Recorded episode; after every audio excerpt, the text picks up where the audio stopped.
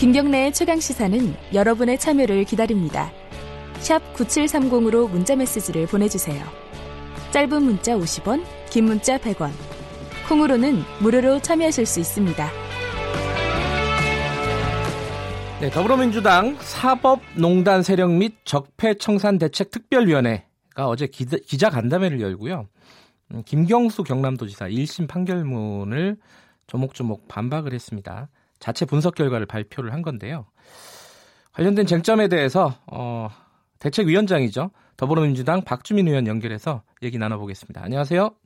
예, 안녕하십니까. 네. 어, 박주민 의원님이 이 아까 제가 길게 말씀드린 특별위원회의 대책위원장이시죠? 네, 네, 맞습니다. 예. 근데 한 가지 이제 제가 어, 좀 명확히 하고 싶은 게 이 대책특별위원회 사법농단 줄여서 사법농단 어, 대책특별위원회라고 부르면요. 여기서 김경수 도지사의 판결문을 어, 분석하고 발표했다는 거는 이 판결이 사법농단의 어떤 한 부분으로 판단을 하고 계신다는 건가요? 음, 그 부분에 대해서는 저희들이 네. 어, 말씀드린 바가 있죠. 예. 판결문의 내용이나 이런 부분에 있어서 상당한 문제가 있다라고. 네. 그래서 그런 부분도 비판하고 또 어, 그, 그 문제에 대해서 널리 알리는 것도 역할 중에 하나로 삼겠다라고 얘기한 거죠. 그러니까 투트랙으로 저희들이 간다고 말씀을 이미 드렸습니다. 출범을 하면서. 예. 네. 자, 그 어제 이제 판결문을 자체 분석을 발표를 하셨는데요. 뭐 간담회도 네. 하고 뭐저 유튜브 저기 뭐야 생중계도 하셨죠. 네, 네, 맞습니다. 그 보니까 그 외부 전문가들 그 교수님들이 이제 발제를 하던데요. 네. 아 변호사하고 외부 변호사하고 네, 네, 교수님이 네, 네. 발제를 하던데 이게 네. 자체적으로도 율사 출신 의원님들이 계시는데 외부인들이 한 거는 특별한 이유가 있을까요? 그러니까 뭐 저라든지 다른 예. 출신 의원들이 이 판결문의 문제에 대해서 여러 차례 얘기를 했고요. 네, 아, 이번엔 좀 객관적인 제3자의 입장에서 한번 판결문을 보고 네. 관련된 내용을 알려드리자라는 차원에서 진행된 행사였습니다. 예. 이게 어, 이 재판이 문제가 있다라는 부분들 뭐 여러, 지금까지 언론에서 여러 차례 말씀하셨지만 어제 나왔던 내용을 중심으로 해서 간단하게나마 좀 정리를 해주시죠. 네, 뭐 저도 이제 얘기를 한 바가 있지만 네. 물적 증거가 상당히 부족한 상태에서 네. 적대적 관계에 있는 그리고 어, 조작의 어, 의혹이 짙은 네, 어, 사람들의 진술을 끌어 모아서 사실관계를 인정한 네, 아, 그런 판결이다라는 지적이 집중적으로 나왔습니다. 네. 그러니까 어, 물적 증거가 없고 진술에 의존했다. 근데 그 진술도 문제가 있다 이런 말씀이신 거죠. 네네네네. 그런데 이 어, 재판부는 그러니까 재판부의 네. 판결문을 분석하신 거잖아요. 네네. 맞습니다. 재판부 그 판사는 네. 왜 그러면 이 부분을 유죄로 판단하고 법정 구속까지 했다라고 보시는 거예요? 그 저희들은 굉장히 허술한 관계, 사실관계, 아니, 그러니까 허술한 증거, 예. 이 어, 물적 증거가 상당히 부족한 상태에서 어, 인정을 했기 때문에 이 판결에 문제가 있다고 얘기한 거고요. 네. 그 이유에 대해서는 뭐 저희들이 뭐 어, 구체적으로 얘기하기는 얘기하기는 좀 어렵죠. 근데 예. 어, 저희들이 판결문 분석을 계속 하면서 네. 이 판결문의 문제점에 대해서 알려 나가 나가고 하는 작업을 계속 하겠다는 말씀 드렸습니다. 예. 이게 근데 그 어떤 판결에 대해서 이 입법부에서 문제를 삼는 게 이제 삼권 분립에 위배된다라는 주장에 대해서는 여러 차례 아니다라고 말씀을 하셨어요. 아니 아니죠. 예, 뭐 충분히 비판할 수 있다라고 말씀을 하셨는데 저희가 상임위만 열면요 예. 법사위 같은 경우 제가 법사위 소속인데요. 예. 법원 판결에 대해서 여든 야든 공의 비판을 합니다. 예. 최근에는 뭐 직권남용의 적용 범위가 넓냐 좁냐를 가지고도 많이 여야 간의 다툼이 있었고요. 네. 상임위 장면을 예. 보시기만 해도 음, 충분히 그거를 알 수 있으세요. 네. 그래서 어 그렇고요. 또 헌법의 원리가 제가 여러 차례 말씀드렸지만 권력을 나눠놓는 것으로 끝나는 게 아니죠. 네. 서로 견제하도록 해놓은 거예요. 만약에 그러면은 법원의 판결에 대해서는 일체 어느 누구도 얘기하지 못한다. 네. 그게 오히려 저는 정상이 아니라고 보는 거죠. 근데 지금 이제 네. 당 차원에서 대책위까지 꾸리고 판결문을 이런 식으로 이제 간담회를 해서 이렇게 발표를 하고 이거는 좀 이례적인 거 아닌가요? 어 과거에도 뭐 국정원 대선 개입 사건이라든지 네. 이 경우에 있어서 어 판결의 문제가 심각하다라고 네. 봤을 때 네. 어, 그랬을 때는 뭐 이렇게 토론회나 이런 것들을 한 적이 있죠. 네. 아, 과거에 전례가 있는 거다 이런 말씀이시네요. 여든 야든 뭐 문제가 있다고 생각하는 판결에 대해서는 뭐 의원들이 주최를 하든 네. 그뭐 연구 모임 주최하든 여러 가지 형태로 판결에 대한 검토나 비평이 있어 왔습니다. 예. 그러니까 이제 일부에서는 이제 뭐 야당 쪽에서도 그렇고요. 일부 언론에서도 이게 김경수 살리기 아니냐. 아, 당 차원에서 이렇게 아, 어, 정말 적극적으로 좀, 하는 좀게 답답한데요. 예. 오히려 많은 분들이 이런 얘기를 하세요. 예. 김경수 지사의 재판을 생각하면은 네. 법원에 대해서 얘기하는 것은 자제돼야 된다는 얘기를 또 오히려 많이 하세요. 네. 근데 저희가 애초에 말씀드렸던 것처럼 어, 사법개혁 계속 저희들이 해왔던 거예요 이야기를. 네. 심지어 탄핵조차도. 네. 근데 그거를 안 할 수가 없습니다. 이건 굉장히 중요한 문제고 계속 해야 되는 얘기예요. 음. 알겠습니다. 그 저희들이 그냥 그냥 하지 말까요? 뭐 탄핵이든 사법 개혁이든 다 얘기하지 말고 법원 네. 눈치 보고 이렇게 하는 게 맞을까요? 네. 저한테 여쭤보면 제가 어떻게 대답을 그건 할지. 아니라고 예, 예. 생각합니다. 예, 예. 그 어제 그 간담회를 하고 나서요. 네. 그 조선일보에서 이렇게 보도를 했어요. 이건 좀 궁금하더라고요. 그 차정인 교수가 발제를 하셨잖아요. 네네네. 거기서 이제 김 지사, 그러니까 김경수 지사는 경우는 공동 실행은 없고 공모만 있는 경우다. 그 실행이 없는 경우는 단순 공모 이상의 특별한 게 있어야 한다. 뭐 이런 거를 인용을 하면서 그러면 공모는 있었던 거냐? 이렇게 이제 기사를 썼거든요.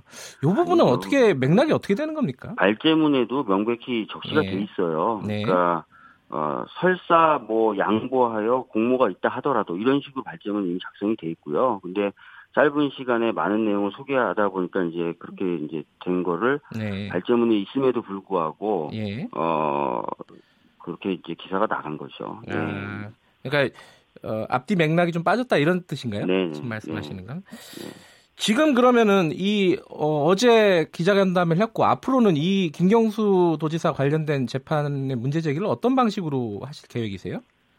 김경수 지사의 판결문에 대해서 저희들이 그 처음에 얘기했던 게 두 가지였습니다. 네. 첫 번째는 판결문을 어, 분석을 해서 네. 기자들을 상대로 설명하겠다라고 말씀드렸고 출범하면서 그 대책위가 예. 또 하나는 국민 설명회를 하겠다고 했습니다. 네. 그래서 기자들을 상대로 한 간담회 오전에 했고요. 예. 어제 저녁에는 국민들을 상, 대로 한 설명회를 진행을 했습니다. 네. 어, 김경수 지사 판결에 대해서 저희 애초에 계획했던 것은 다 했고요. 아 그래요? 어, 예. 예. 예. 그럼 앞으로 이제 더 할 수 있겠지만 예. 현재까지 계획된 건 다 한 겁니다. 그러면 항소라든가 뭐 예를 들어 보석 신청이라든가 이런 것들은 이제 변호인단에서 알아서 하는 걸로. 이렇게. 그건 원래 변호인단이 하는 예. 겁니다. 예. 예. 지금 보, 고, 어, 뭐야 보석 신청은 절차가 어떻게 되나요? 보석 신청은 이제 그 보수 재판부 이심 예. 재판부에다가 신청을 하는 거고요. 예. 시기라든지 이런 것들은 아까 말씀드렸던 대로 변호인단이 판단해서 하게 되겠죠. 예. 근데 애초에요, 어, 민주당에서 이 판결이 나왔을 때 처음에 얘기했던 것 중에 좀 핵심 중에 하나가, 네. 어, 이 판사에 대한 얘기를 좀 많이 했었어요. 그 양승태 네, 네. 예, 전 대법원장의 비서 출신이고, 어, 네. 그리고 적폐 판사 아, 사법농단과 관련해서 수사를 받았고 조사를 받았고 뭐 이런 문제 제기를 했었는데 그 얘기보다는 요즘은 이제 법리에 대한 얘기, 판결문 자체에 대한 얘기를 하더라고요. 이게 조금 어 뭐랄까요 프레임이 좀 바뀌었다 이렇게 볼 수 있는 건가요? 어떻습니까?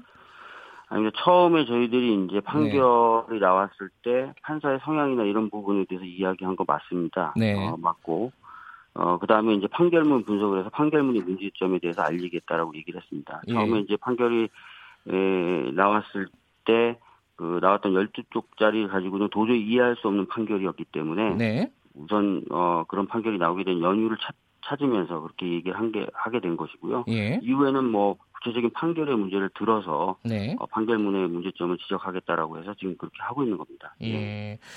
그러면은요, 그 2심 판결도 이제 항소심 판결도요.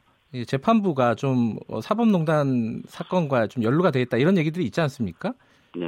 이건 어떻게 대처를 하실 생각이세요? 글쎄요, 뭐 그런 부분에 있어서는 다 변호인단이 알아서 판단을 할 거라고 생각합니다. 아, 네. 뭐 이렇게 예를 들어 이게 법리적으로 재척 사유나 이런 것들이 될까요? 어떻게 보세요? 재척 사유, 기피 사유는 굉장히 엄격하게 법에 규정되어 있어요. 예. 그래서 공정한 재판을 할 수 없을 우려가 있다고 보여져야 되는데요. 네. 그런 부분에 대해서는 변호인단이 숙고해서 판단할 것이라고 생각합니다. 그 2심 재판에서는 어 1심과 다른 어떤 핵심적인 쟁점이 다른 게 있을까요? 어떤 어떤 쟁점이 2심에서 중요하게 다뤄질 거라고 예상하십니까? 음, 그것도 역시 변호인단이 분석을 해서 준비를 할 텐데요. 예. 1심 판결문을 분석하다 보니까 아까 말씀드렸던 대로 물적 증거가 없이 적대적인 자들의 진술 그, 그리고 특히 이제 어, 허위고 조작됐을 가능성이 농후한 진술들을 가지고 사실관계를 판단했다라고 평가를 했지 않습니까? 네. 그런 부분에 대해서는 좀 집중적으로 다투어지지 않을까 이렇게 예상하고 있습니다. 예.